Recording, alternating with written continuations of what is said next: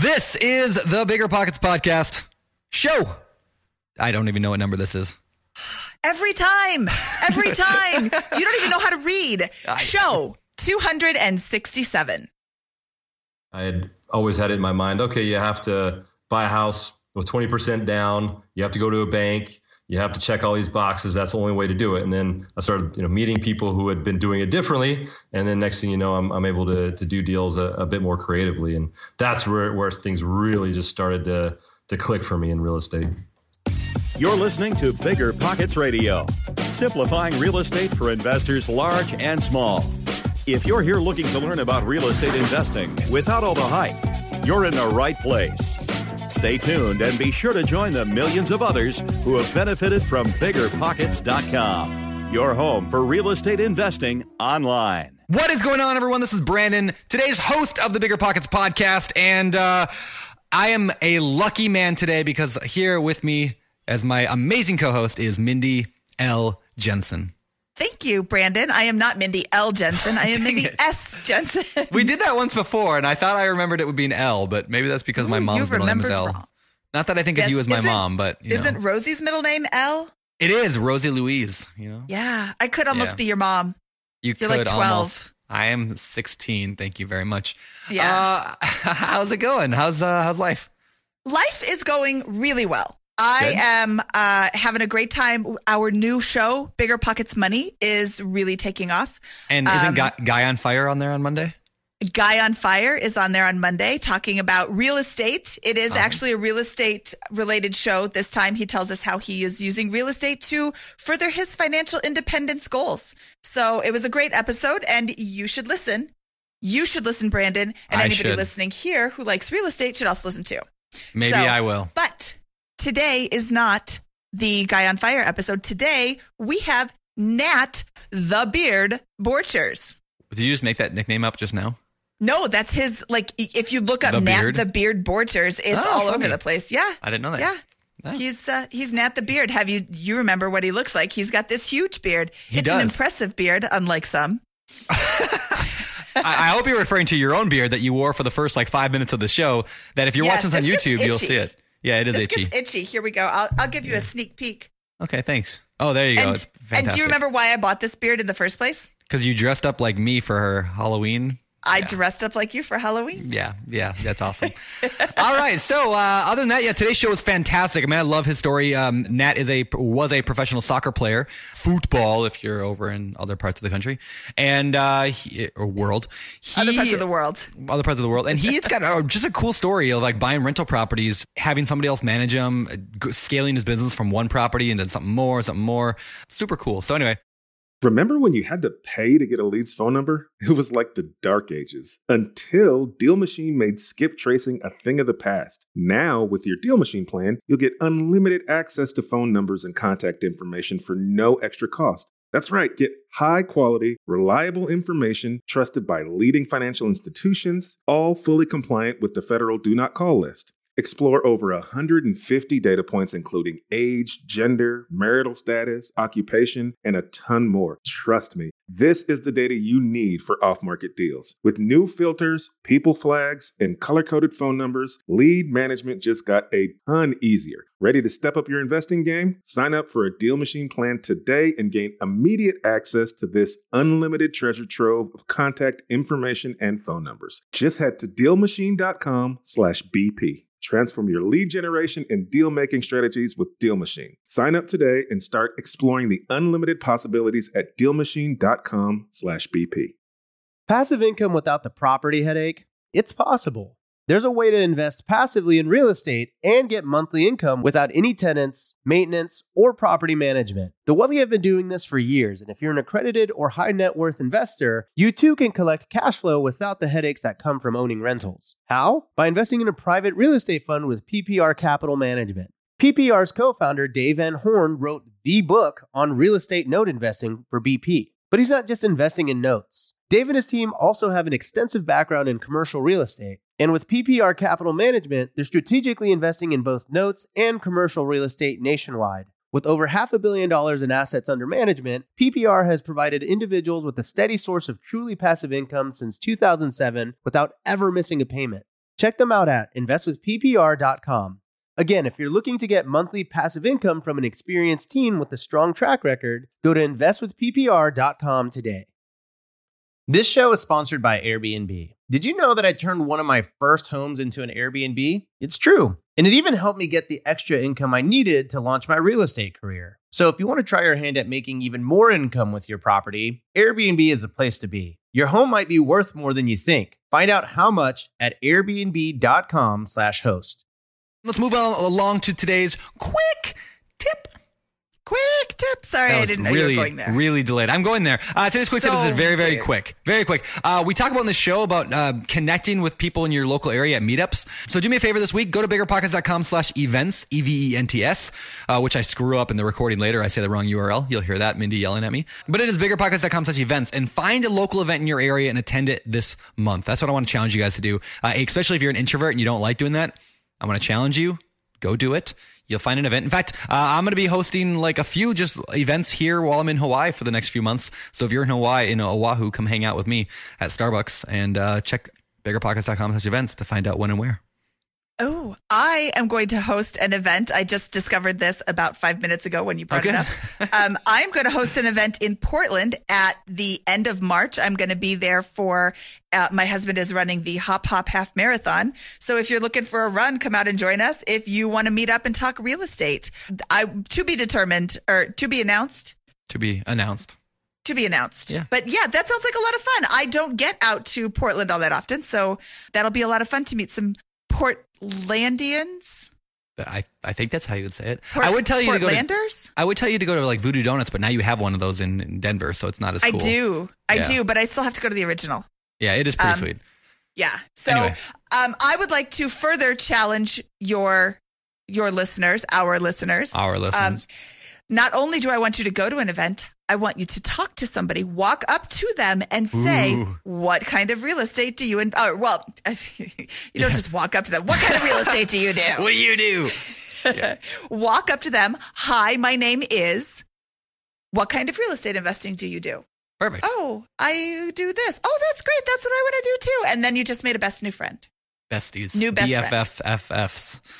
Perfect. forever and ever and ever. For Okay, so BFFFEEs.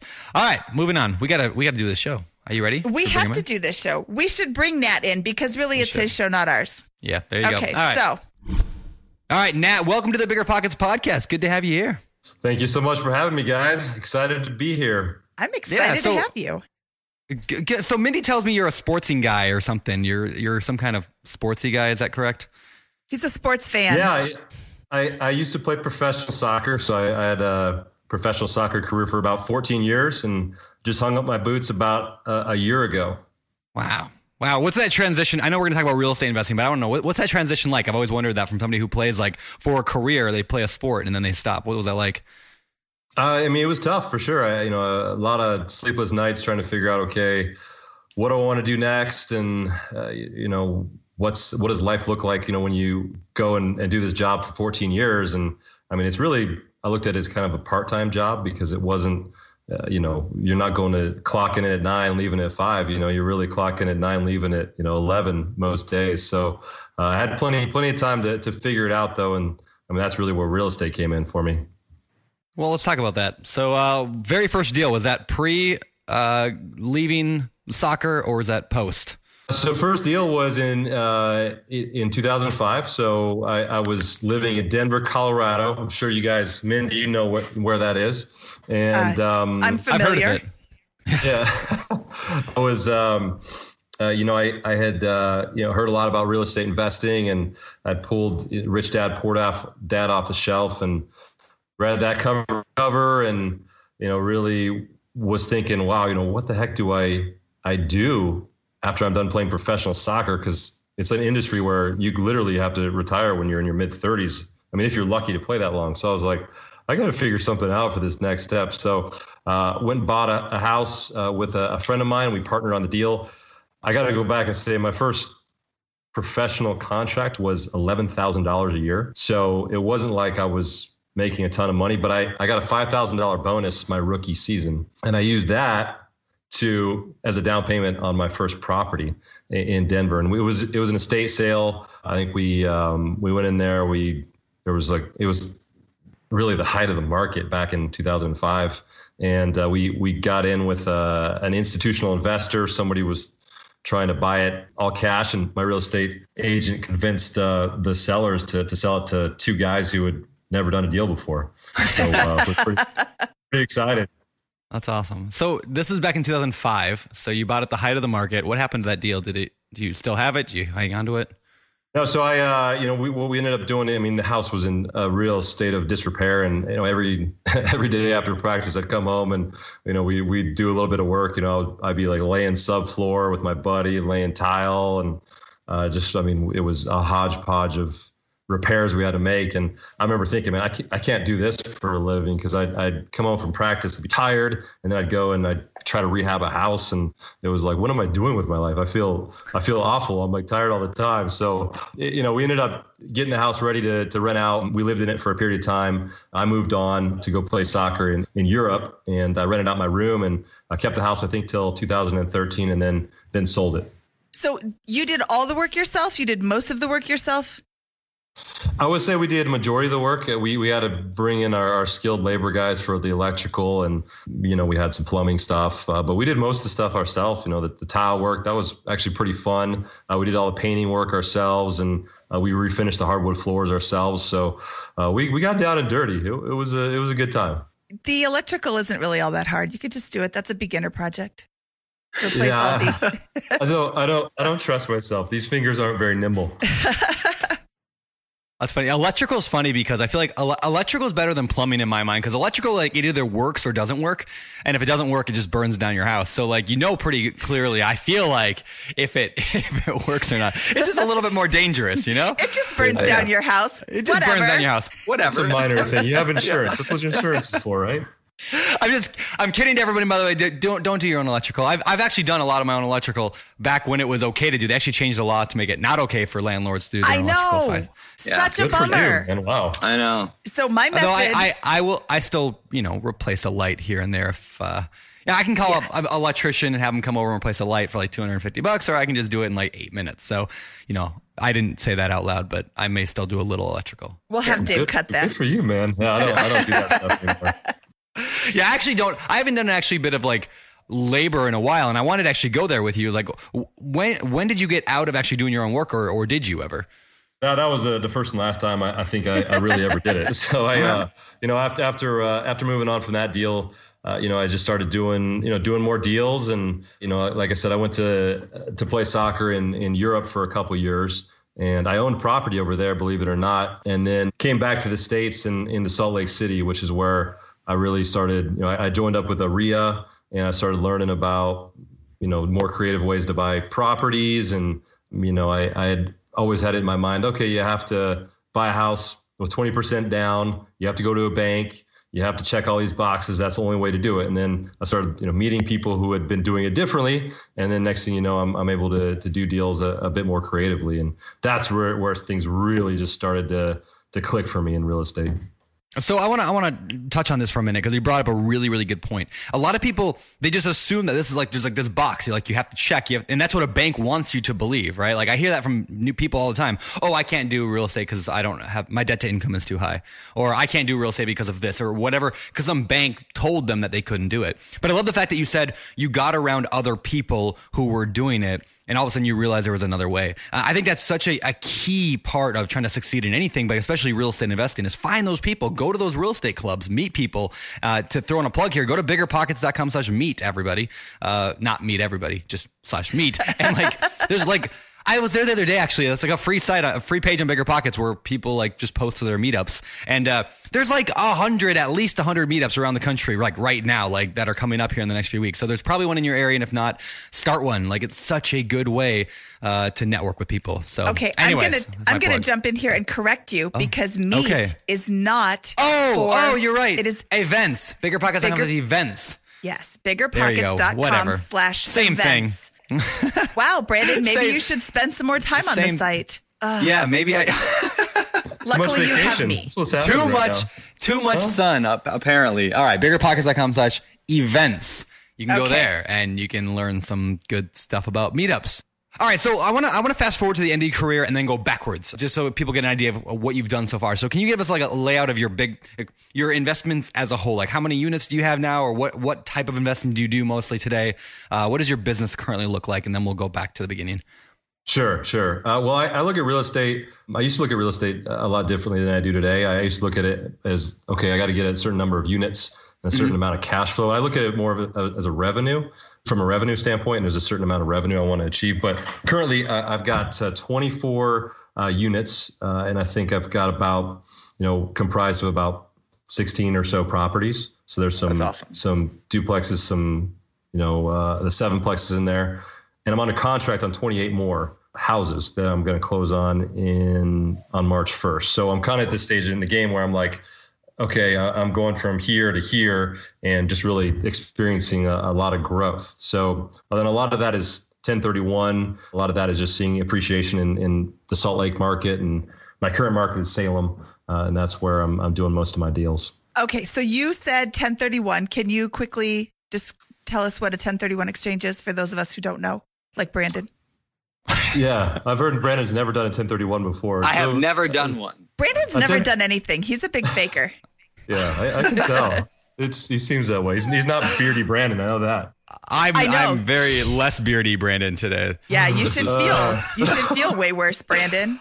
I'm I know. I feel like I know. Normally, I've got the longest beard in the room. Today, I am uh, I am coming up short. Wait, can we can we say something real quick? We got to get this out of the way. Please. So before before I got on BP, before I, I talked to, to Mindy, I had this idea in my head, Brandon, that you were like five foot two, that you were just like this little short guy uh, who was out there like little pipsqueak doing de- doing deals, like talking to everybody about real estate. Wow, like, wow. Like, like a chihuahua in the purse. And, and now and now and then Mindy's like, Did you know Brandon's like six foot five? He's like really tall. I was like And and a half.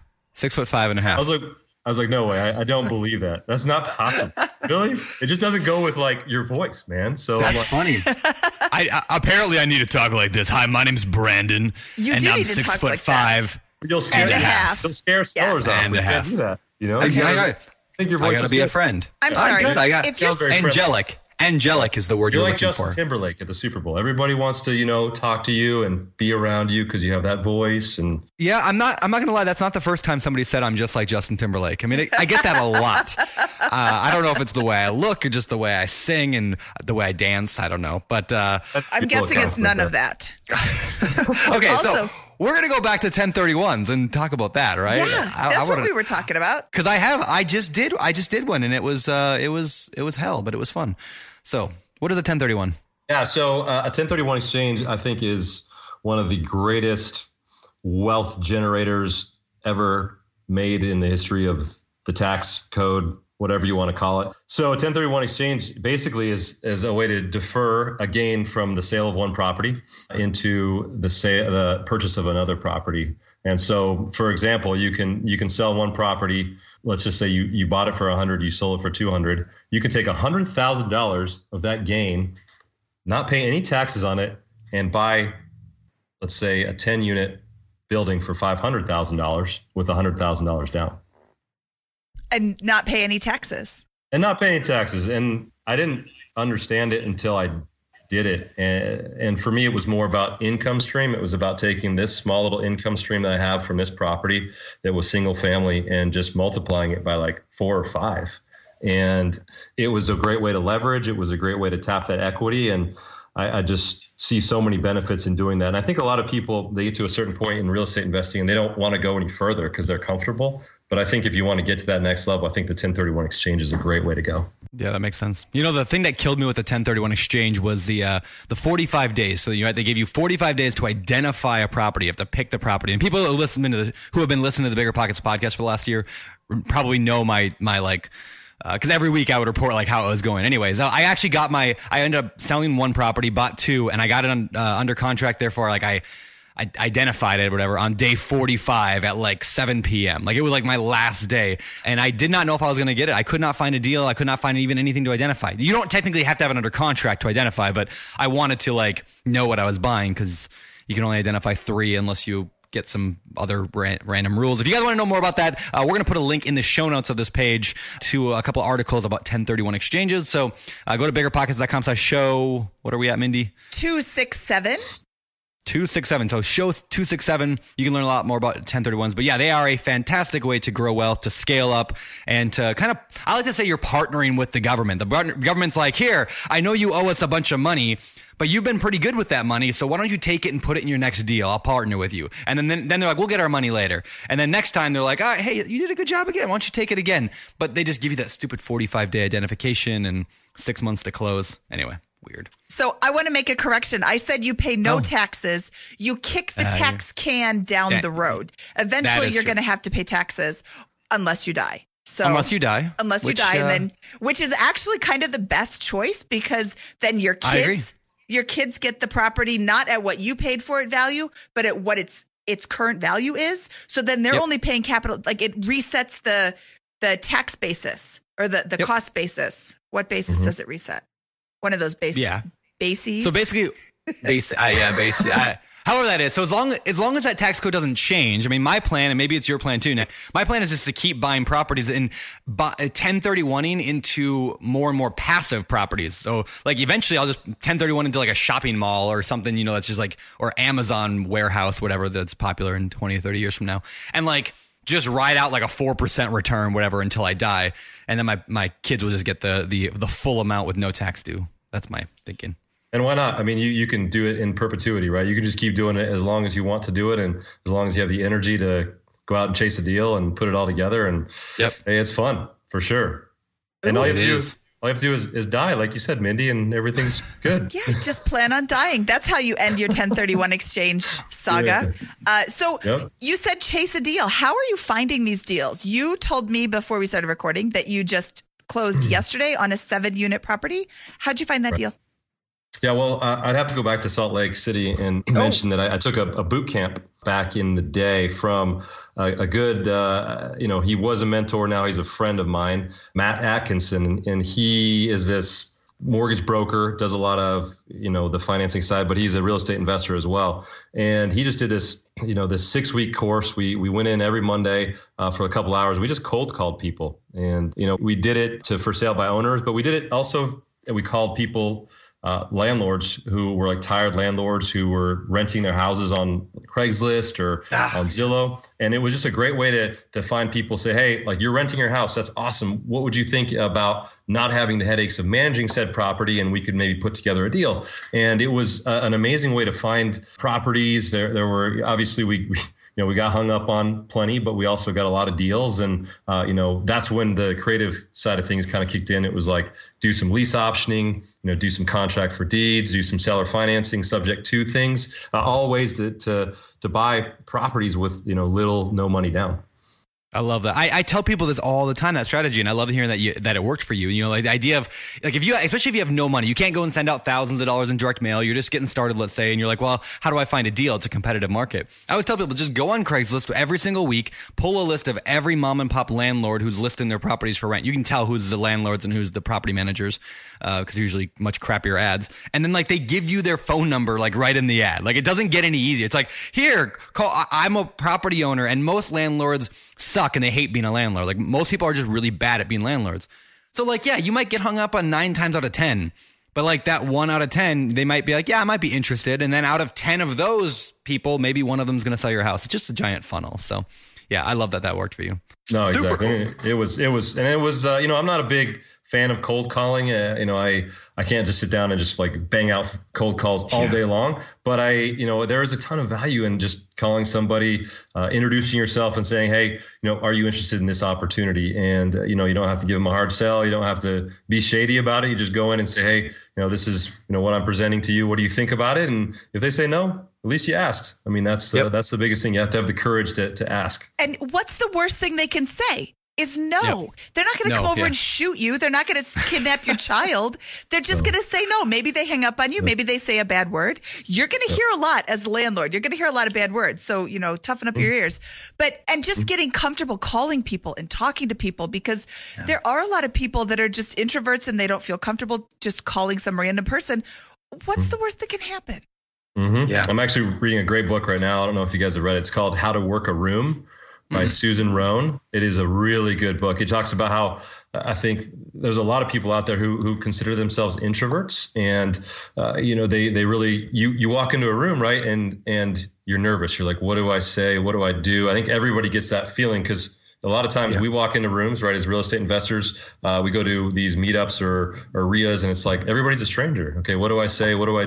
How do I talk? How do I conduct myself? And it's just a great way to to to get out of that. You know, get out of your comfort zone and, and go smile and just meet somebody and have a good conversation and, and just practice uh, networking and, and practice you know, talking to people. It's just such an important skill as a real estate investor.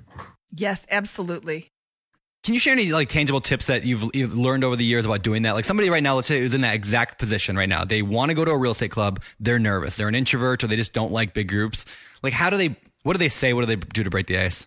You know, I, I think you know how to win friends and influence people is one of the, the best books I've ever read, and it's just about asking questions and and everybody wants to talk about themselves, right? Everybody yep. wants to say, hey, this is me, this is what I do. Uh, find you find somebody's passion, you just talk about it. If, if, somebody's at a real estate investors association meeting, they're there to talk about real estate and they're probably yeah. proud of the fact they've done a deal or they've structured it this way or that. And, and you just ask them, okay, how did you do it? Uh, you know, what motivates you? Uh, where are you from? You just kind of get on that road. And then all of a sudden, you know, you, you've made a connection, you made a relationship and you're not doing anything other than asking somebody questions and trying to just pick their brain a little bit about what they did to be successful. Yeah, I love that. Like, the question thing is what is like well, my go-to because I'm kind of an introvert in, in, big groups. Josh always makes fun of me for that. Uh, yeah, you've seen me at parties. Come on, you just like, stand I, in the I, corner and be tall exactly. so everybody can see I, you. That's exactly what I do. You I do stand in the corner. You're introverted. Yeah. yeah, of course I'm introverted. Oh yeah. my God, no, you're not. Do you know you keep using that word? It, I do not think it means what you think it means. It's funny. I think in the book, Susan says something about eighty percent of us think we're introverted. When when you look at most people, you think, oh, that person is not actually introverted, but they think they're introverted, right? They have in their mind, oh, I'm introverted. I don't really like to talk to people that much and it's hard to talk to people sometimes but you know when you get out there and, and you you get that positive vibe going it's i think i think it's a lot of fun Man, yeah. I just I just put this on my on my uh in, I think it was Instagram or Twitter the other day. Like I basically said, like when I go to Walmart, like I will, like I try not to, but when I go to Walmart, I will wait in line longer if I have to in the self checkout, just so I don't have to talk to anybody. Like I, I if I could just go through my entire life without talking to people. See, that's why I say like, like deep down, I like. I have to force myself. Now, Skype call is great because I can talk all I want and you can't do anything about it. And there's only three of us. You know, forget about the hundreds of thousands of people listening. But uh, oh. yeah. Wow. Don't anyway. forget about the hundreds of thousands of people listening. I appreciate you, listeners. Send Thanks, hate mail to Brandon at. They they appreciate you too. uh, all right. So I want to I want to un underail this a little bit. No, this is actually really good. Uh, but I want to I want to mention one more thing about the Craigslist thing. Is that like when you're calling somebody, a, a landlord, and whether or not it's Craigslist or you just meet them at a real estate club or whatever, like people love new investors, like if they're not annoying. And, I, what I mean by like, let's say you're an experienced investor and somebody calls you and said, Hey, I'm brand new to this thing, uh, real estate, and I'm really looking to get my first deal. And, you know, Bob said to talk to you, or I saw your uh, information on Craigslist and you look like you know what you're doing you know, can I talk to you about that for a minute? Like, very few people are going to be like, no, sleazeball, and hang up the phone. Like, people like helping people when you're earnest about it. So, like, use that. Like, that's such an amazing skill. Like, you have is being a newbie if you're a newbie. Like, yeah, use that. I mean, I'll even use that, even though I'm not a newbie. Like, when I get around people who are more experienced, like, I'm like, I'm never like bragging, like, oh, here's what I've done. And what, like, I just like, I'm like, oh man, you're awesome. You've done amazing stuff. Teach me. And then they love that because, like you said, everyone likes talking about themselves. So, Absolutely. And yeah. and I, I go back to that 2000, 2008 is when I started going to that, that RIA and I would sit in the front row. I didn't know anybody there. Cause of course, like I'm playing professional soccer. I've got this bubble I live in. And then I'm going to this like new place where it's all these new people and I have no idea what the language is like. I have no idea what the deal rate and term financing. I have no idea what these terms are these people are talking about and then i just kind of started learning i started you know slowly networking and you know i, I tried not to be too annoying with my questions like you said and yeah. so you know you know I, have got some friends in the game and they're helping me you know somebody's helping me find a deal over here and somebody's helping me finance it over here and it's like you know just a relationship type of a thing yeah. So you you touched on a couple of things that I really want to point out. You said I have no idea what the language is like. I have no idea what the terms yeah. mean.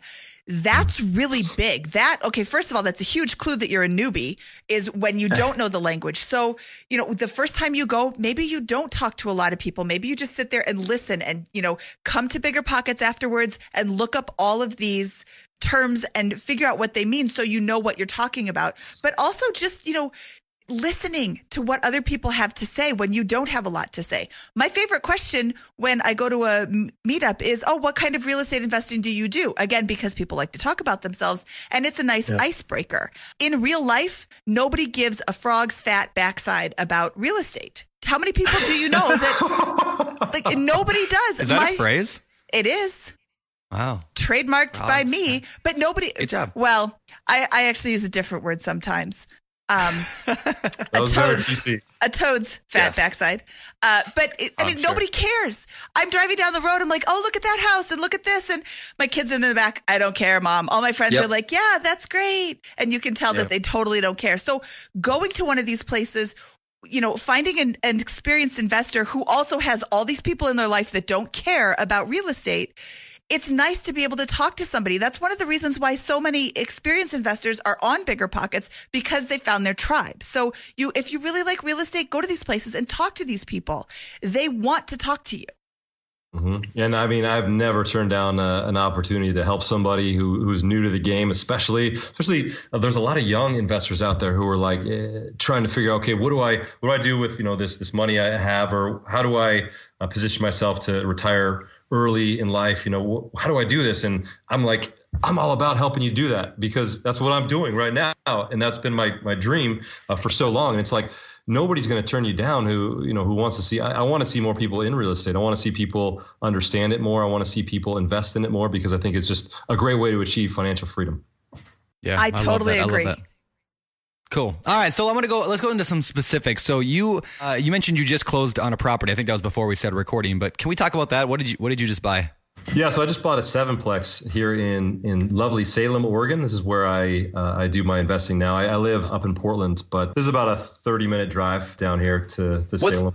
Can we talk about that for just a second before we go into the deal? What's the average purchase price around in Portland? Because I hear people complaining about Portland all the time. Uh, yeah. So so purchase price for a uh, three four bedroom house is is around four hundred thousand dollars. Now, what's it in Salem for the for a similar house? Two eighty five. So by driving a half hour, it drops that price dramatically. Where people say, I can't invest in Portland. I live in an expensive city. I can't invest there. I better sit on the couch and watch TV every day. Like, exactly. that's what, right? You figured out a solution. Yeah. Well, and, and I've heard you guys talk all the time about uh, you know investing in in, in markets uh, you know outside of the area you live in because a lot of people do live in the, these markets where you just can't find cash flowing properties right and yep. and literally I, I looked I spent a long time you know looking at markets around here I looked at Portland I was like this is crazy I'm not going to be able to do my business in Portland I looked at you know north in Vancouver I looked you know at, some other areas and I, I found Salem and I found a, a great team down here and it is just a, a great place to do business and and very you know very much speaks to the cash flow business I like to I like to to build. Awesome. So tell us about the property. Where did you find it? How'd you find it? What'd you pay for it? Yeah, so uh, it's a it's a sevenplex. Uh, every single unit is a two bedroom, one bath. We've got about a thousand square feet uh, in each unit, and the, each unit has a one uh, one car detached garage. Purchase price was eight fifteen. I found the the property from my my real estate uh, agent. He he's okay. the one who found it for me, and I've actually found a lot of my deals recently just through him because he's just he's a stud. He finds really great values for me, and I don't have to crank on the phones all day long. So, uh, so uh, was yeah. this one listed on the MLS? Yes, it was. Okay, it was listed. Yep it was. Okay. And so, uh, what do the units rent for each? Uh, so currently, you know, my my play has always been value add. So I always yep. find these. I think most people do. They, they find these properties that have been just you know not taken care of. They they've been beaten down. Uh, uh, it's it's mom and pop mom and pop owners. You know, people who don't really know what market rents are, and that's I mean the biggest value I always see in knowing your market is knowing your rents. Like if you know your rents you really can drill down and okay what's going to be my return on investment in this property? So you know in this instance uh, i think all the, the units are running for somewhere around $700 a month. And uh, market is a, between 1000 and 1200 so oh wow. um, you know, so you you know, obviously one of the units is already rented for 1150, and so we know that there is a market for it. And then a couple of units, uh, one unit is vacant, another unit, I think we're going to have to deal with a, a, problem in terms of maybe an eviction, which is going to always be fun. But uh, the rest of them are, are, currently rented, so we're going to have to give notices and and uh, try to you know increase the rents. Are you going to increase the rent? Because this is something I always question when I buy a property that's under rented. Do you jack it up on everyone to get it to market rate right away, assuming you might lose some, or do you leave them in place and when they leave, you raise the rent, or do you do it gradually? How do you view that? Yeah, that's a great question, and I would say the conservative me back in the day would have just uh, increased gradually. But now I'm at a point in time where I've already factored in, okay, I'm going to have a significant amount of vacancies, and I'd rather uh, deal with the vacancies initially and, and raise those rent to market versus you know gradually deal with uh, uh you know lower rents uh, for the next six months to a year. So my focus for the next month or so is to get these uh, notices out to the tenants, let them know that we're going to increase these rents, and you know a lot of the units are not in great shape. So we're going to have to go in and you know get the paint and the carpet and uh, get them fixed up to rent out to, to market. Yeah, and it, you know I think that the answer to that question also a lot depends on you know where you're at in life. You said like earlier, maybe it would been different. When I started out, yeah, I would I didn't have the money to just have everyone leave suddenly and to go in and remodel seven or eight, you know, seven units. Like uh, today, my investing is a little bit different, so I could. Uh, but interesting note about that. Like, so I, told, I sold my 24 unit apartment building. That was a 1031. I sold it what six months ago now. Anyway, my average rents were like 530, probably on average. Uh, where I'd been raising, and I'm, I'm we're pretty good about raising rent. Just like, you know, I I don't know, I let people who were there, I just slowly raised their rent by 10 or 15 because I didn't want people to move. I just kind of maintained a good investment. Anyway, the guy who bought it, the day we closed, he went and delivered notices, jacked everyone's rent up to 595. Nobody moved. And so like he just immediately like day one increased his cash flow by like whatever that is 24 times 50. Like Right. Uh, crazy. Like, and I'm like, dang it, I should have totally done that. like, and, and and here's and here's what and here's what's awesome about that is is I look at real estate is there's so many different ways to make money in real estate, and it's like a, a lot of times you're not taking from somebody to to pay yourself. Like you obviously need, wanted to get out to do a 1031 exchange, right? So you were able to take your gain and get into something else. He was able to take an asset he thought wasn't performing where it should be, and he was yep. able to make able to make it better immediately. So it's like it's almost like a win-win. I think you know if you're if you're really looking at it from from the number side of things, and, and I think that's what's great about that story. Yeah, it, well, and what's cool, yeah, again, like people oftentimes they think that real estate is a win lose situation, whatever. But like, I was tired of that property. Like exactly what you said, like it, it, worked out to a win. He got exactly what he wanted. I got exactly what I wanted. Uh, he had the infrastructure in town because he had his own management and his own maintenance people. I had like three employees under him, owned a bunch of other apartments, so he could run it way more efficiently than I could.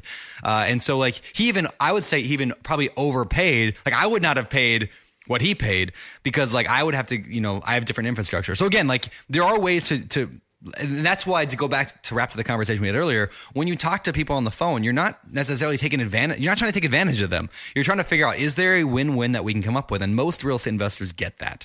Uh, and so don't be afraid to have those conversations. Maybe what uh, a great deal to you you know isn't to somebody else or vice versa. So yeah Yep. So cool. I want to talk about these rents or, and the leases yeah. themselves. You have seven units, and how mm-hmm. many are vacant currently? Uh, so we've got, I believe we've got one vacancy. Okay. one vacancy. We've got what, but we've got also we got one tenant who hasn't been paying rent for the last, I believe, month and a half. So we've got to, and and the leases uh, are, you know, the, the, a lot of these tenants have been in, in this in this building for years and years and years, and some of them even paid non-refundable security deposits, which I don't think is even legal. Uh, so that's one of those uh, situations. They, the, their leases, I just don't think are airtight like they should be. So we're going to have to go in and we're going to have to really tiptoe around this and make sure we, we do things right. Hey, Mindy. Okay. Yeah. If somebody, if, if there's a landlord out there who wants to have an airtight lease, a good lawyer reviewed lease that's state specific, how, how would they go about doing that, Mindy? Wow, Brandon, that's a really good question. I think they should go to biggerpockets.com slash LL forms to wow. get a state specific lease for their particular state. And we sell them in 15 states right now, but we are ramping up to do all 50 plus Washington, D.C., which conveniently enough has different laws. Ooh, not, are you in Oregon? Oregon? Uh, are we in Oregon? I don't know. Let's go over here to biggerpockets.com slash LL.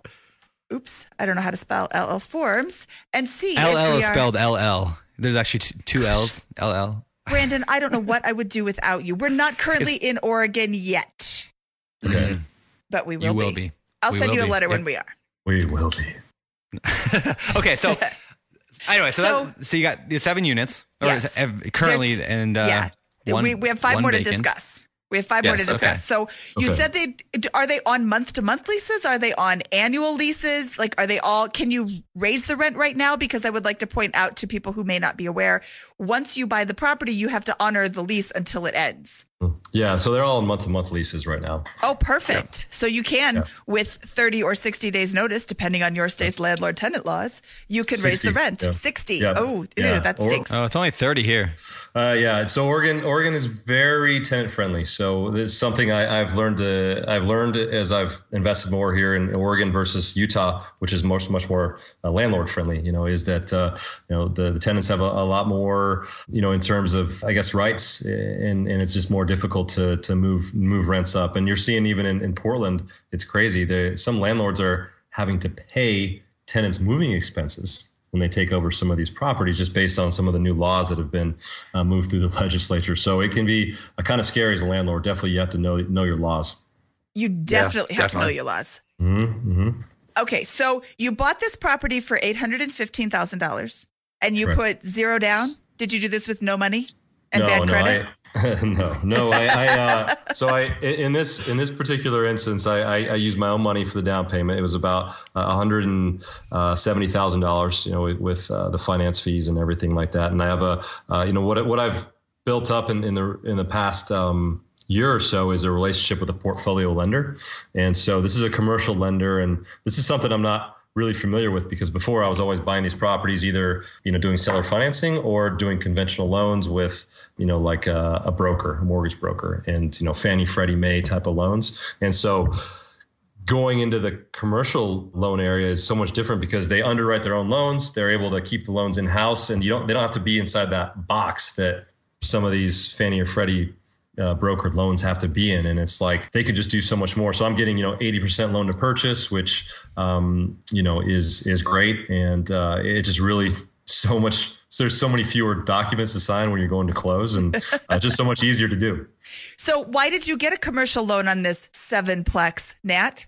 Why did I get a commercial loan on the sevenplex? Because it is five units or more. Any property that is considered commercial multifamily is five units or more, and anything one to four units is residential. And so once you get outside of that uh, four unit area, you have to move up into a different kind of a loan. Okay, so a traditional loan just wasn't even an option. Correct. Okay.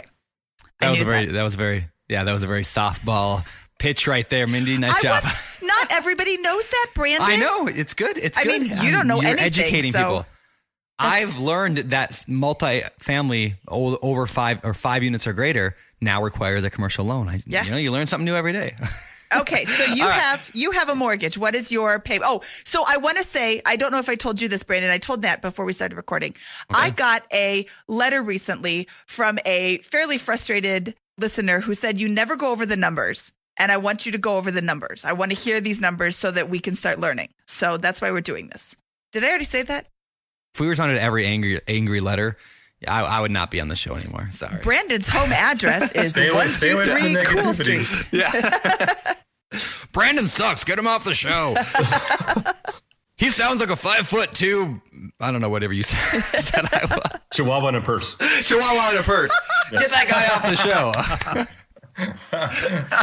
Nat Borges Anyway, is my new favorite guest. okay, so let's talk. So let's talk numbers. So your your your your payment is how much roughly, and and and where's the where's the numbers breakdown on this? Yeah, so uh, I have a, a loan for five and a half percent, and my my loan payment is principal uh, and interest is uh, about thirty seven hundred dollars a month. If you throw in my insurance and you throw in my taxes, I'm all in about forty five hundred dollars uh, a year. Or sorry, a month. A month, yeah, a year. That'd be great. That'd be Uh, awesome. so, That would be nice. do you have? I'm assuming you pay water, sewer, garbage there. Is that separated? Can you separate it? Yeah, so uh, I pay I pay uh, water sewer. Tenants are res- responsible for garbage. Okay. Have you considered submetering or trying to somehow outsource that to the tenants? Uh, yeah. So uh, in the unit that is rented, uh, that that tenant is actually paying uh, the utility bill. That I think it's an extra fifty bucks a month. They're actually paying that in their lease. So They're paying eleven fifty plus fifty dollars a month. But we haven't we have it separately metered. any Yep. of the units. Like that's a good suggestion though. Yeah, there are there are companies that will yeah like submeter your individual units, obviously, but um, What does that the- cost? It's not much. In fact, there was a. Oh, I, I wish I could give them a plug, but I can't remember their exact name. I think it's called like True Meter or something like that. I, they hit me up on Instagram actually, kind of randomly. I'll, I'll get a link to it and put it in the show notes. Anyway, they've got actually like this cool device that actually attaches directly to like the toilet, the sink, the the shower. Like they've got these little like Wi-Fi enabled submeter and things, so you don't have to do any major plumbing. You just unscrew the the line. Anyway, that was kind of cool. Uh, but yeah, I'll, I can't remember their name exactly, so I'll just put a link in the show notes. But it was. Uh, very interesting model. But otherwise, some people do it just on the hot water heater. If the water lines aren't separated, like in a lot of multifamilies are not separated, so everybody shares, you just put it on just the hot water heater. Or like you said, like you're doing, you just charge a surcharge, like hey, fifty bucks a month. I've actually found a lot of success with that because I don't have to do any work at all, plum- like plumbing wise, and uh, you still get to advertise a lower price. So So Exactly. do you get anybody complaining? Oh, I don't use fifty dollars of of water. Do you, no, never. Brandon? yeah, I never you, have either. Nope, okay, never have. Um, we had a really interesting episode, uh, BiggerPockets podcast number 131. You can get there, biggerpockets.com slash show 131 with Serge Shukat, who has, uh, he talks about submeter, bleh. He talks about sub metering a property, and um, he's got some really great tips in that episode. I really like that episode a lot. Yeah, I do too. That was uh, that was legit. And sometimes I find that like, so I bought a fourplex for my daughter a few years ago, or I don't know, eighteen months ago when she was born, uh, and uh, like it was my my her college education, right? I've told that story a million times here. Uh, but what what makes that property so good and cash flowing? Like cash flows like a thousand dollars a month. The reason it's so good though is because every unit is separately metered and they all pay their own water, sewer, garbage, electricity. And so like my like my my expenses on the property are so low. On the properties where I have to pay water, sewer, garbage, like that's sometimes more than the mortgage payment on in my area. So uh yeah, that that can that can turn a, a deal from like well, you go find a deal on the MLS and you're like, well, that's not a very good deal. But then just thinking, well, what if could I submeter those and transfer that over? All of a sudden, a mediocre or not such a good deal could become a home run deal just by creatively thinking, how can I, you know, do things like that? So mm-hmm. uh, That's such a good. That's such a good point. I mean, if you can come in, you can see you see the opportunity, obviously, to to add value just in terms of rents. Right, rents are low. You can just already immediately increase rents. You can add paint, carpet, increase rents, and then obviously there's another value add when you can just you know, hey, I'm going to tack on another fifty dollars a month uh, for this utility charge, and obviously increase my income for this property. And that's something that the the owner hadn't even thought about before. Yep. Yeah. It's just, uh, you know, sometimes like today, like in, I would say this today, back like eight years ago, right? When 2007, eight, nine, when the market was really, really horrible, right? Like you could find good deals that are just around. You just, they were just like lying around. You just find them. And you're like, oh, there's a good deal. There's a good deal. Today, you don't find good deals. You make good deals, right? So you have to think like, how do I make this a good deal? You like that quote, Mindy? I can do. I like that, a later. lot. I'm going to tweet that later. You can I'll tweet write that, that later. down. yeah, so you, you don't you don't find good deals anymore. You make them, and so you make them by thinking. I mean, how can I add a bedroom to this? How can I add a water charge? How can I, you know, increase the rent? Like you said, remodel, add paint and carpet. Uh, what I find is that, especially in today's economy, tenants seem to be willing to pay more for nicer stuff. Now that won't always be true. I'm sure when when everybody gets scared that the sky is falling, then people tend to be a little more conservative. But right now, I mean, tenants are paying crazy amounts just because it has nicer floors Uh, because everyone's feeling confident. So. This show is sponsored by Airbnb. Did you know that a long time ago, before I ever started my real estate business, I turned one of my first primary residences into an Airbnb? And that's the extra income that I needed from Airbnb that gave me the confidence to go out and work for myself and eventually quit my nine to five job. And now I have dozens of Airbnbs all over the country. I've even partnered up with the old David Greene on a recent property in Scottsdale to take our portfolio to the next level. And of course, we host it on Airbnb. But you don't need to be a full time real estate investor to start on Airbnb. As a matter of fact, I was self managing 10 properties while working my 9 to 5 job, so I know anybody can do it. Think about it this way you're looking for extra income and going on a vacation. Wouldn't it be great to rent out your space and let your property pay for itself while you're gone? I did this one time. I pitched my wife and my roommate, because we were house hacking, on the idea of renting out our home, and it paid for all of our expenses on a trip to Mexico City. So go and give it a try. It might just change your life, just like it did mine. And I really do mean that. Your home might be worth more than you think. Find out how much at airbnb.com/slash host. Take a second and imagine this immediate cash flow, above average rent, built in equity, and a foolproof exit plan. No, it's not 2012 again. This is just what it's like to invest with Integra Development Group. They've simplified the real estate investing process so everyone can invest. With their new construction single family rent to own homes, you'll get aggressively priced, brand new properties that have tenants in place now in one of the fastest growing states in America, Florida. Here's how IDG's rent to own strategy works you get exclusive access to inventory with aggressive pricing thanks to IDG's builder partner relationships. Then invest and collect immediate cash flow with tenants already in place at or very close to closing. With the demand for new builds, your tenants pay above market rent, so you rake in more cash flow. And you'll get built in equity and appreciation with an already agreed to purchase price at year three, helping the tenants become homeowners while you build wealth. That's investing simplified. So secure your next investment property today with Integra Development Group at IntegraDG.com. That's IntegraDG.com to start investing today. We're always looking for ways to improve, searching for better. But when it comes to hiring, the best way to search for better is by matching with quality candidates. If you need to hire, you need Indeed. Indeed is your matching and hiring platform with over 350 million global monthly visitors, according to Indeed data, and a matching engine that helps you find quality candidates fast. Ditch the busy work. Use Indeed for scheduling, screening, and messaging so you can connect with candidates faster. And Indeed doesn't just help you hire faster. 93% of employers agree Indeed delivers the highest quality matches compared to other job sites, according to a recent Indeed survey. Leveraging over 140 million qualifications and preferences every day, Indeed's matching engine is constantly learning from your preferences, so the more you use Indeed, the better it gets. Join more than 3.5 million businesses worldwide that use Indeed to hire great talent fast. And listeners of the show will get a $75 sponsored job credit to get your jobs more visibility at Indeed.com slash BiggerPockets. Just go to Indeed.com slash BiggerPockets right now and support our show by saying you heard about Indeed on this podcast. Terms and conditions apply. Indeed.com slash BiggerPockets. Need to hire? You need Indeed. Cool. All right. So, what do you expect after you're done? After you're done remodeling this property, all the units are up to par. You got it all managed. You know, uh, you know, streamlined. Everything's working. What do you expect it to cash flow? Yeah, you know, so I'm, I'm hoping, uh, you know, it to cash flow somewhere, you know, between uh, three and uh, two and three thousand dollars a month on this thing. So, you know, I mean, if we're getting eight, uh, seven, eight thousand dollars a month in rents, you know, we should be doing pretty well there. Uh, obviously, you know, but I obviously committed a decent amount of capital to it. You know, one hundred and seventy thousand dollars. You know, expecting to get you know a decent return there. So, do you have a number that you look for in a return? Like, do you say, hey, I need to get at least this much per unit or this much percentage?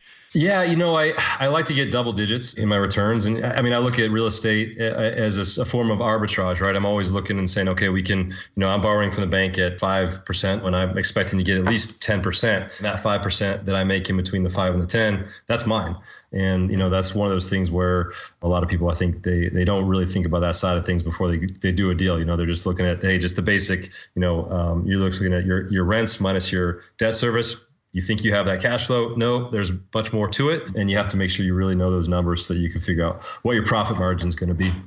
Perfect. Love it. Love it. All right. So let's let's go over to the the 20 units that you're thinking about buying. 20 houses. Is that what you said?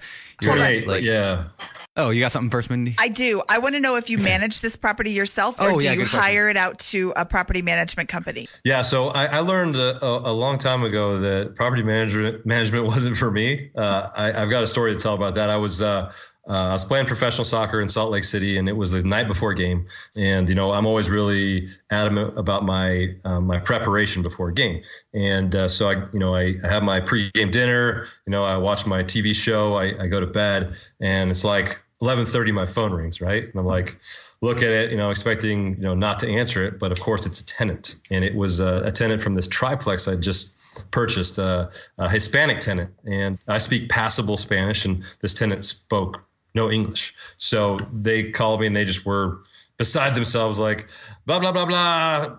So I heard something like fuego, which means fire, and I'm like, what fire? And they're like, ah, was, and they're like, did something about electricity, and I was like, oh my god, I gotta get, I gotta get down there. So like, I didn't even think like, hey, like call 911 or anything. I just said, I'm coming down there. So I just like get out of bed, I put on my clothes, I just race down to this triplex and I show up there and I don't see any smoke. There's no fire, nothing there. And I go to the unit. I'm like, what's going on guys? What's the problem? They're like, well, my, my electricity doesn't work. Is what they were trying to tell me. I was like, Oh, really? Uh, your your your electricity doesn't work? I was like, well, where's the where's the electrical panel? So we we go, we try to find the electrical panel, and it's nowhere to be found. Like there's just it's this like kind of you know additional unit that was added to this property and there's no electrical panel like can't find it so I then i have to go to the unit next door knock on the door and say hey you know, um, I have to wake them up. Of course, it's a, a Friday night. And, hey, can you guys let us in? We go in into the unit, and sure enough, their panel actually works for that other unit's panel or electricity. So, and they had just tripped a, a circuit breaker. So we just had to flip the circuit breaker on, and, and that was that. And I was like, after that experience, I was like, I am I'm done with this property management thing. Like I'm taking calls at 11:30 at night. I'm like ruining my preparation for a game, and you know it's time for me to move on from this thing. The most important question though is, did you win the next day? You know, I played like crap, but but we won. okay, good. Which is all that matters. yeah, I uh I have a similar like story. I mean, just I had a tenant call me. The only middle of the night call I've ever had. It was like one in the morning. The tenant called me and said there's water leaking all over the place, and uh, I ran over there. It was only a block from my house. This is my first year ever as a landlord, and uh, ran over there, and she was just doing dishes and like in, at one in the morning, and the pipe underneath, like the the drain line underneath, just came disconnected. So if she would have just stopped doing dishes, then there wouldn't be water everywhere. but of course, she doesn't know that. So like, I go over there, I just shut the water off, and I turn around, and just walk back out. I was like, I'll, I'll be back tomorrow. Like anyway. Mic, Mic, Mic drop. Yeah. Yeah, yeah. it's like it's like it's so funny though. I, I, look at property managers now, and they're they're like kind of like the I don't know the middleman between you and tenants. Like they manage all that information, right? They manage all those calls, and you just get to see like the report. You just get to to hear like the big stuff that happens, and it's like such a refreshing thing when you can scale up and, and not have to manage your own properties. It was so refreshing for me. So now I've got a, a really good property management company here in in Salem that takes care of my properties, and it's just such a relief not to have to worry about it. Awesome. Love it. All right. So now let's move over to these houses. You got them under contract? You're looking to, or how does that work? And are they actually all houses? And how did you do that? Yeah, so there it's a portfolio deal, uh, 28 uh, two bedroom, one bathroom houses, and it's been a roller coaster of a deal. I got these things under contract last June, Oh wow! Went through months and months of due diligence, so I, have got a really good property inspector, and we went through these these units just with a fine tooth, tooth comb, and uh, there was a lot of issues with them. So you know, we ended up having to get some you know concessions on the seller side. Um, I ended up in order to take this thing down, I had to sell four of my properties in Salt Lake in a 1031 exchange to make sure this whole thing would work. So I was under the gun with that 45 days and the 180 days to close. And so basically, where we're at now is uh, the sellers he needs to fix up the properties to you know what we think are uh, you know good enough for us, and then we're going to close on those properties in in March on March 1st. Awesome. Well, congratulations. That's, I mean, who sells 28 houses in one shot, and why do they do that? And where'd you find it? Well, that's a great that's a great question. It's a unique deal for sure. It's not it's not you know a 28 units under one roof. It's actually 28 different bungalow houses, which is kind of weird. But uh, it's a sixplex here, a sixplex there, and then a 16plex over here. So they're all on you know three different tax lots, and uh, it's just the way they were they were built. But it was a, a guy who he had owned these properties uh, for a long time in his you know uh, in his family. So he they kind of had them passed on from generation to generation. And he got to a point in time where he was like, you know what, I'm I'm I'm done with this. Uh, he's got some partners he's in on this like family that he's like, you know, I'm ready to to move on from and and just want to get this thing done. He has the capacity, believe it or not, to fix these properties up for me before I buy them. So my, the roofs will all be brand new, new hot water heaters, um, new sewer lines. So like the bones will be really, really good. Uh, so I'm not going to have to, you know, go in and do those major expenses when I when I take them over. So then uh, let's talk water, sewer, garbage again. They're separate houses. So are the tenants already currently paying water, sewer, garbage, or can you tr- shift that to them? Uh, so that is that is where this deal is is uh, a lot better than the sevenplex in terms of the expenses. Uh, they they each pay for their individual, uh, you know, water, sewer, garbage, all that stuff. Yeah, you know, these are one of my favorite types of properties to buy. Are these little like groupings of bungalows? You know, these little like smaller houses that are usually in a group. Uh, I've got a few of those now, and I I love those things because yeah, gen- typically tenants expect to pay their own water, sewer, garbage is not weird. They're usually submetered for that reason. Yep. And it's like next step up from an apartment, but not quite like a standalone house. So I usually get better quality tenants in those as well. Absolutely. Yeah. Having, having, I think there's something to be said about having your own space, you know, not sharing a wall. Yep. And yeah. these are, these are really recession proof types of products. You know, you're talking about two bedroom, one bathroom house that's going to rent between 900 to 1100 dollars a month, maybe more.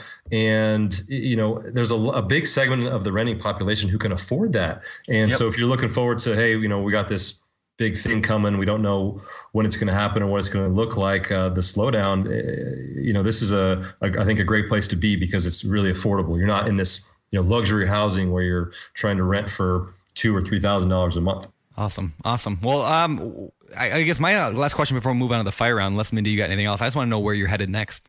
Like, what's your future look like?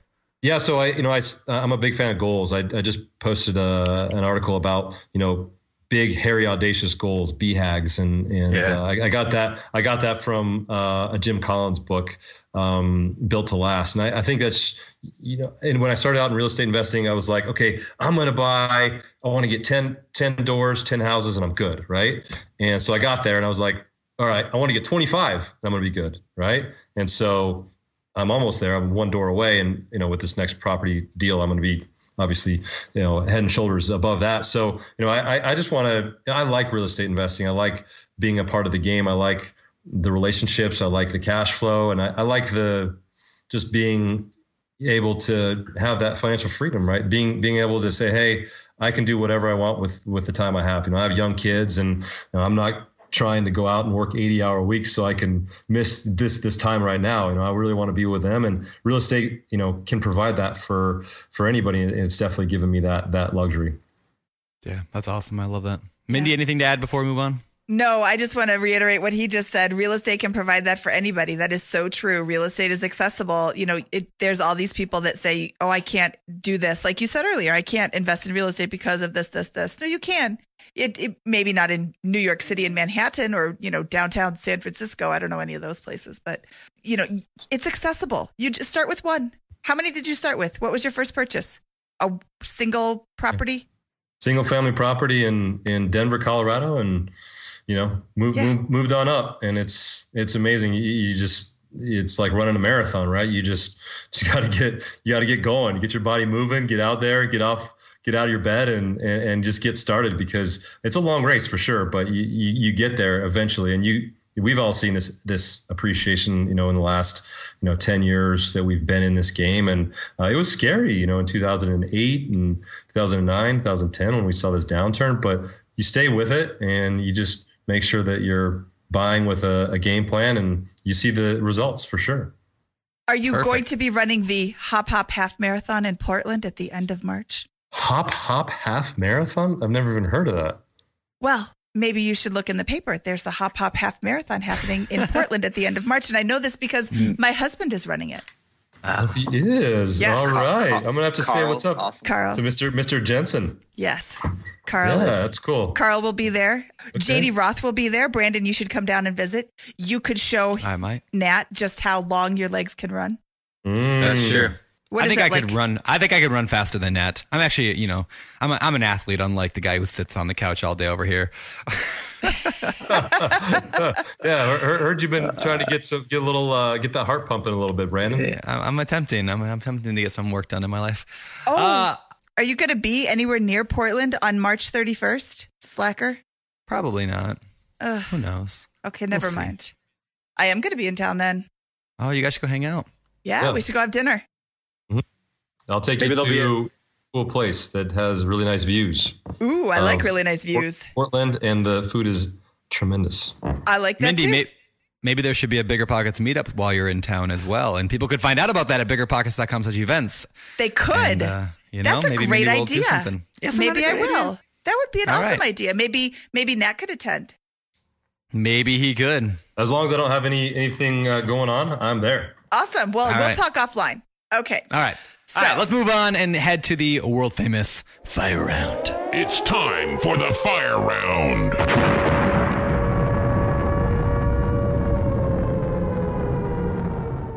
These questions come direct out of the BiggerPockets forums, which of course people can get to and ask questions free of charge anytime, day or night at biggerpockets.com slash forums. But number one, what type of software do you use in your company to manage your business? I'm keeping that kind of open-ended question because, you know, it's it was a little more specific than that, but we'll just say in general, what softwares do you use? Well, my property management company uses AppFolio, which okay. is great for for rents. Uh, I mean, I'm really not too software. I don't know oriented. I, I like Microsoft Excel. I, I, am a spreadsheet kind of guy. I, hate got, I Excel. got I got a degree in, in accounting, so I'm all about that. Oh, well, All that's right. interesting. A Uh-huh. degree in accounting. I didn't even think to ask. I'm sorry. Uh, A Mhm. degree in accounting. That's interesting that you would apply that to your numbers and become a real estate investor. Yeah, uh, do you have any interest in? Do you have any interest in being an accountant or doing any sort of like accounting Mhm. stuff? No. I did an intern. I did an internship for PricewaterhouseCoopers when I was in college. It was right before I got. I started playing professionally. I, I was not something I enjoyed. We were like on an audit team, and it was like it was like clock in at like 7 a.m., clock out 7 p.m. during tax season. It was just miserable. I was like, I don't want to do that. So you don't want to do my taxes this year? Are you sure? Mm, how much will you pay me, Brandon? I hundred dollars flat. yeah, fee. yeah. I think you got a lot of. There's gonna be a lot of forms and um, a lot of a lot of, a lot of dots to connect, man. And, There are a uh, few things. You I may, feel you bad may for owe, uh, you may owe some money. I might mess up your depreciation schedule. You you very well might. Well, I'm glad you, you when you had that really hard decision between playing professional soccer and being an accountant. I'm glad you went with soccer. That's that's very noble. So, moving on. Question number Moving two. I want to go back to what Nat just said. He said I might mess up, mess up your depreciation schedule. I want to give a public service announcement to all of our landlords out there. If you are not currently depreciating your properties, you need to start. And I don't know how to do that. I get, rely on my accountant. I would not try to give you advice. We have a delightful book called Real Estate Investing for the Tax Savvy. That's Investor. hor- the book on tax strategies for the savvy real estate investor. Come on. Thank you. I I made that title. person. Come on. This was written by an accountant, Amanda Han. So yeah, if you don't know, if you don't know that you're supposed to take appreciation, the government doesn't care. They're going to assume you did anyway. So Yeah. make sure you're depreciating your properties. Okay, next question. My husband and I are thinking about investing in our first multiplex and plan on hiring a property management company. When doing our research, what would be some key things to look for, questions to ask, etc.? I'd like to ask my friends and mentors at BiggerPockets what are good questions to ask when choosing a property management company? Hmm. Well, I, I think for me, when I look at a property management company, I'm looking for experience. Number one, I'm trying to figure out how long have you been in the game. Number two, do you own property as well? Are you aware of all the issues that can go on with being an owner? I think that is very, very important. And then number three, you know, how how savvy are they in terms of uh, you know understanding market rents and how much you know, work do they do to, to to figure out what market rents actually are? Uh, because that's a number that you know for, it can vary from neighborhood to neighborhood, place to place. You know, eh, you know, one side of the tracks could be five hundred dollars a month, one side of the tracks could be seven hundred. So the more experience, the better. Definitely, the more better understanding of the market, the better. Good All right. answer. And kind of a related question here. How often do you call your property manager and check in? Well, since we just took over our sevenplex, we'll probably have a, a, a lot of conversations this week. But I would say, in general, every couple of weeks we're, we're on the phone, and at the bare minimum, once a month. All right. Oh, you know what? That's really im- that's a great question, Brandon. Good job. Thank you. um, Thank you. yeah, You no, know, th- I I'm, think I'm good is. at reading. I think that is. Thanks, whoever answered that, asked that question in the forums. Um, no, that is a really important question to ask because how how often do you call them? Do you just wait for them to call you at least once a month? That's great. Okay, you heard it here from Nat Borchers. Uh, let's see. Do we want to talk about inspections or metrics? Let's talk about metrics. In California, my local market, I'm having trouble deciding which metric to use for buy and hold investments and what I consider a good percentage for metrics like IRR or cash on cash return. I'd like your input on what metrics you use and what percent or number you look for in your investments. Hmm, that's a great question. I think that I think that varies from investor to investor. I used to care a lot about a lot of different numbers, and and I've really come to terms with uh, a few key indicators for me, and and that price to rent ratio is is one of the biggest for me. I, I think just the the amount of rents I'm going to get per month in relationship to the purchase price is huge, and and uh, I, I typically want to get that to somewhere around one percent if I possibly can. So if I'm buying a hundred thousand dollar single family property, I'd like to get at least a thousand dollars a month in rent. I think that's that's a big one for me. Cash on cash return is also a big one. Just trying to figure out, okay, if I'm buying this property and I'm putting all this money into uh, you know a down payment into uh, the rehab, you know, what am I going to get uh, back, you know, in year one uh, with my rents. And I think that uh, that's another another big one for me. But I, I try not to you know, I try not to get too lost in the weeds there. I, I, think we overcomplicate things, and I mean, even having my accountant background, it's like, gosh, you know, I could I could just fart out a spreadsheet and have all kinds of different, uh, yeah. you know, numbers on it and make myself look look smart. But honestly, those are the two biggest numbers I look for, and then you have to manage the manage the the income and the expenses, and those are the the two biggest things where you can you can lose or, or win. Perfect. Um, yeah, perfect. I would look for yeah. I, mine mine's cash on cash return and cash flow per door. I look for both of those because like sometimes you can get a really good cash on cash return when you put like a dollar into a deal. If you're really creative about it, it's like yeah. wow, I'm making a 200 percent return, two bucks a year. It's like oh, anyways. I, I look for yeah, it's like I, on a multifamily, I look for hundred dollars per month per unit and a twelve percent return. But that's like my numbers, right? And somebody like you said earlier, you like double digit cash on cash. Yeah, exactly. Like but somebody else might be fine with 7%. That might be fantastic because they're earning one right now. Or you might want 20% because you're buying, you know, a bunch of crappy properties in Detroit. You might like, you know, 18% might be too low for that kind of risk. So, mm-hmm. anyway. well, and I, I think, I think to that point, Brandon, I think, you know, when you go to, to meet with other investors and you hear about deals getting done, I, don't think you should ever be intimidated by people who, you know, say they're doing getting better deals than you. Because I think that, um, you know, I did early on. I was like, man, like, how did he get that deal? Or man, that's, you know, it doesn't matter. Like, that's great for him. I'm happy for him. You know, I, I don't want to count his money. Uh, I, I want to do things, you know, the way I do I do things, right? It's it's more important that I get the returns I'm looking for, and I'm finding the deals I, you know, I want to find. Because he could be buying in a neighborhood that's like blah, yeah. you know, or and he gets this great cash on cash return, but he's also dealing with five evictions and a shooting. Whereas you know you're over here in this other neighborhood, and uh, your cash on cash return may not be as good, but you know you you your rents are you, know, you can account for your rents a little bit better. They come in every month. That's such a good point. People should like rewind the last 30 seconds, hit that little like back button and listen to that again because that was solid. Solid. Yes. All right. Cool. That was, all right. That was so, great advice. Don't compare yourself to somebody else. Exactly. Yeah, I, I, really like that. And let's all remember too that like people talk about their good stuff a lot more than they talk about their bad stuff. Like I talk about like Ro- the the fourplex I bought for Rosie is fantastic. Like that's such a great deal. I talk about all the time, but I don't really that talk that often about I don't know like the flip I did last year that I made like seven thousand dollars on because I'm like yeah it, it was just kind of a lame flip. I'm like I just don't talk about it that much because I'm not proud of it. So like, but you know what? I think yeah. you should talk about that because people have this idea that you're some brilliant investor who never makes a I'm mistake not. ever, and they need to know the truth that that's just some facade. Mm-hmm. Yeah. it's a total facade. Brandon has no idea what wow. he's doing. No, so uh, okay, I'll, I'll tell the story real quickly. So yeah, I made like seven grand on a flip, and it was a like I didn't have to do any work, so it's still seven grand. I don't want to scoff at that, but like it was a ton of work. Uh, but two things happened. One, I bought the deal in a massive rush because we were filming for that TV show pilot thing that I filmed for that never actually worked out. Uh, I'll put a link to that if you guys want to see the, the, the trailer or the pilot or whatever you want to call it, the sizzle reel, I guess what they call it. I'll put it in the show notes. But uh, anyway, yeah, it was kind of fun. I mean, we filmed for a couple days, but I needed a house to work on, and like I had a week to find something, so I bought it from another investor I knew that, and it wasn't a great deal. So anyway, first reason I didn't, ha- I had horrible motivation for buying it, the wrong motivation for buying it. But secondly, uh, once we got into the deal, our entire plan was to remodel this back area and turn it into a two bedroom, one bath, two additional two bedroom, one bath. So it would be a four bedroom house instead of the two. Anyway, we went to the county because it was in the, in the county area to go get permits. And they're like, uh, uh nope, that wasn't permitted when it was built. That back section was never permitted. You have to tear it down to the ground and rebuild it if you want to do anything in there. And they're like, and so like all of a sudden my plan to turn this two bedroom, one bath into a four bedroom, two bath was just completely cut off and they're like no.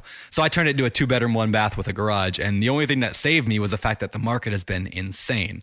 Uh, and so lesson learned always check if there's weird additions onto a property and you're thinking you're going to do something and get permits for it check before you buy it and make sure that uh, the spot is actually the thing that you're buying is permitted because that was a that was a blow yeah. That same thing happened to me my current really? house. Yeah, I bought this house with this weird addition, and I said, "Oh, I want to put something on top of that addition." They said that addition doesn't exist. Yep, oh, contraire. Yep. I'm standing in it right now. the roof's over my head, city. yeah. yeah Lord. Anyway, yeah. yeah. So there's one of my there's one of my not so awesome deals, but you know what? I I don't know. Anyway, moving on. Let's get to the famous for. All right. Hey, everyone. We need to take a quick break here. You notice a little microphone sound change because now I'm back on my good microphone. Uh, and we had a lot of tech problems with this show, actually. And so we actually lost about three minutes of recording right here. For whatever reason, the sound just cut out and we lost uh, the first three answers to the uh, famous four. Famous four. Famous Luckily, four. We got to sing it, Brandon. we do have to sing it. That was really good, Mindy. So here we are, the, the night before the show comes out, editing and putting together the show, and we find out that we don't have it. So me and Mindy here, Mindy and I, is it me and Mindy? I don't know. Mindy and I Mindy and Mindy and I. I Mindy and are I. You're always second Min- place. I am. Luckily, Mindy wrote down his the answers for the first three that the you know book, business book, and whatever. So, Mindy, tell us what was Nat's favorite uh, real estate book? Nat's favorite real estate book is called Defensive Real Estate Investing by Bill Bronchick. All right. Wow, I have not read that one. I'll have to look. I That up. haven't either, but we're going to put a link to all of these in the show notes at biggerpockets.com slash show 267. So if anybody wants to go check it out, we'll have a link to it. That we will. All right. Second question of the famous four. And by the way, again, uh, we'll we'll bring Nat back in here on question four. We got question four, just not the first three. All right. Question number two. What was Nat's favorite business book? Compound Effect by Darren Hardy. I don't know, maybe you've heard this before? I have. It's a fantastic book. I've read that like five times, and uh, as I said when we recorded it, I told like now this is like one of my favorite uh, personal development books, if you can call it that. Like, it's really just it's unbelievably good. I recommend every single person on earth buy it. In fact, I, that's probably the number one most gifted book that I give. That one in Lifeonaire. Anyway, good oh, book. wow. Okay, well, that's good Yeah. to know. That's a Yeah. ringing endorsement from Mr. Brandon Turner. Ringing. Is that, Ringing. Is that good? Th- Yeah. That means good, Brandon. Okay, good, good. It's ringing. I'm ringing. All right. uh, number three. What uh, what is Nat's hobbies? Nat's hobbies are running and playing with his Ugh. kids. I know Ugh. I'm not a big fan of running, but when But- we originally recorded this with Nat, I told him, "Hey, I'm going to be out in your area in Portland, the Portland area, for the Portland, Oregon. Not Portland, Maine. Oregon, not Portland, Maine. Um, although if you're going to Portland, Maine, you can say hi to the uh, Mainers up there. Um, should. Portland, Oregon, at the end of March, there is a hop hop half marathon that my husband is going to be running. I am going to be cheering him on from the sidelines. But on March 29th, I am going to have a meetup in Portland. This was your suggestion. You're like, hey, you should totally do this. I'm like, oh, I guess I'm going to do this. And then it turns out that all of that was lost. So, um, but I'm very excited to have a meetup at uh, Bunk Bar in Portland from 6 to 8 on March 29th. So if anybody wants to come out and say hi, I would love to meet you. And that is 2018 in case you're watching this show or listening to it like five years in the future. That is missed it. 2018. Um, Yes. So I'm sorry that I missed you. We can blame right, Brandon. Sorry, future self. We're talking to people in the future. That's the coolest thing. All right, let's uh, let's get to actually Nat's answer to number four because you don't want to hear me and Mindy talking about Nat. Let's hear it from Nat directly. All right, let's jump back to the recording. Okay. Anyway, last question from me of the day. Uh, what do you believe sets apart successful real estate investors from those who give up, fail, or never get started? I I think it's just like Richard Branson says, nothing ventured, nothing gained. You have to go out and just have to do it. And I think it's, scary when you haven't done it before. And, but you know, once you get a deal under your belt and you, you know, you realize that it's not that hard and you just kind of just keep going. And I think that's the mentality you have to have is just every single day you, you, you just check that box. Did I do something to progress in this real estate investing thing? You know, am I still making offers? Am I uh, still learning? Uh, I think those are two key key things to always keep in mind if you want to to to keep progressing in this game. I love that. That's great. Where can people find out more about you? Well, I have a website, uh, natborchersrealestate.com. You can find me there, and I'm all over social media as well. Uh, my handle is Nat Borchers for I think everything: Instagram, Twitter, uh, Clever. backslash Nat Borchers for Facebook page as well, Mindy. So Nice. yeah, you can you can find me there. I, I didn't I didn't say Beardy Nat or You. Beardy Beardy Borchers at all. I should though. I think that should be my new hashtag, right? See, it, it- it- actually, it's a great idea. Beardy, Beardy Borchers. How do you spell your last name? B O R C H E R S. Just like it sounds. All right. Beardy Well- Borchers. Uh, for like- that that works if you've got a real beard. Throw a Beardy in there. Yes. So Yep, Beardy Brandon doesn't work? Come on. Come You're, on. you said it. Ki- Beardy, Kinda, little, little Beardy Brandon. Yeah. kind of, kind of mustachy, beardy Brandon. All right, I'm closing the show out. Nat, this has been fantastic. I love all this stuff. So thank you so much for joining us today. And maybe we'll uh, get you back on the show when you get up to those million units you're going to someday get. I know. Thanks, guys. Been a pleasure. Okay, bye, All Nat. right, thank you. Bye. All right, big thanks to Nat Borchers. Am I saying that right, Mindy? Borchers. the beard. The beard, Borchers. Borchers. Fantastic show. Super cool guy. Super cool beard. Puts mine to shame. He's Yes. like the true beardy Borchers. But anyway, no, I, I think that was that was super cool. So thank you for actually. Mindy's the one that petitioned, fought for getting Nat on the show, and she did all the hard work of tracking him down on Twitter and all that. So good job. Yes. So back to the beginning of the show, we we gave you a quick tip to go out and meet somebody at a local event. Yep. I want you to tweet or how do you say it on Instagram? I don't even know Right? Graham. You can Graham. Gram it. Obviously, that's not my favorite. Um, Gram it. tweet or gram it uh, that you have that you have gone to an event and that you have met somebody. Do do you do hashtags on Instagram? You do. Hashtag event challenge. Now Brandon is hashtag event at- challenge. Brandon is at Brandon at BP on Twitter. I am at Mindy at BP on Twitter. And Brandon, and I am also at Mindy at BP on Instagram. Brandon, what is your Instagram? It's Beardy Brandon because that's easy to oh. say. That's why Oh. Beardy. Brandon. Yeah. beardy I could- Brandon. I just feel weird now that Nat, Nat is so much more beardy than I am. He So I'm like less beardy Brandon. But yeah, beardy Brandon. Anyway, check it out. Follow us on Instagram too because I am such a like Instagram like 15 year old girl. It's great. I love it. I spend a lot of time on there. Okay, we want to. All right. Yeah, we want to hear about your event, and uh, Yeah. Let us know. Yeah, that'd be All great. right. I'm getting out of here because you know why? Uh, you're in Hawaii, and it's Yeah, time. It's go surf o'clock. Yeah, it's surf o'clock. I have actually I've been here for two weeks now and I have not surfed yet. Uh, in fact, I was gonna go with Doug yesterday, uh, but it was like thunderstorm and lightning, and I was like, so I'm gonna go Thursday now. Anyway, Thunderstorms and lightning are very, very frightening. Mamma mia, mamma mia. Anyway, all right. Thank you guys for being a part of the show and listening. And if you enjoy it, make sure you leave us a rating and review over on iTunes. It helps us a ton. And make sure you share this on your Facebook if you want as well. You can find the YouTube video over on YouTube. And uh, that's all I got for you. So for biggerpockets.com, my name is Brandon, and this is Mindy Jensen. Signing off. Bye. You're listening to BiggerPockets Radio, simplifying real estate for investors large and small. If you're here looking to learn about real estate investing without all the hype, you're in the right place. Be sure to join the millions of others who have benefited from biggerpockets.com, your home for real estate investing online.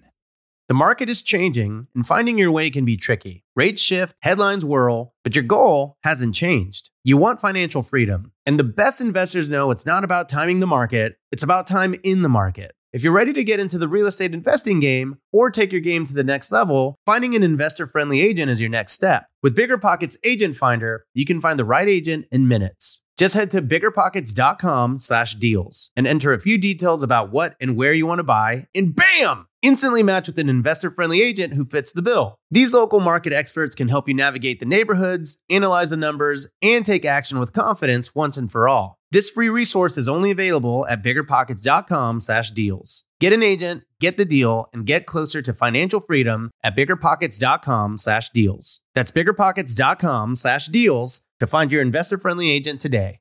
The content of this podcast is for informational purposes only. Past performance is not indicative of future results, and all hosts and participant opinions are their own. Investment in any asset, real estate included, involves risk. Use your best judgment and consult with qualified advisors before investing. Only risk capital you can afford to lose. BiggerPockets LLC disclaims all liability for direct, indirect, consequential, or other damages arising from reliance upon information presented in this podcast.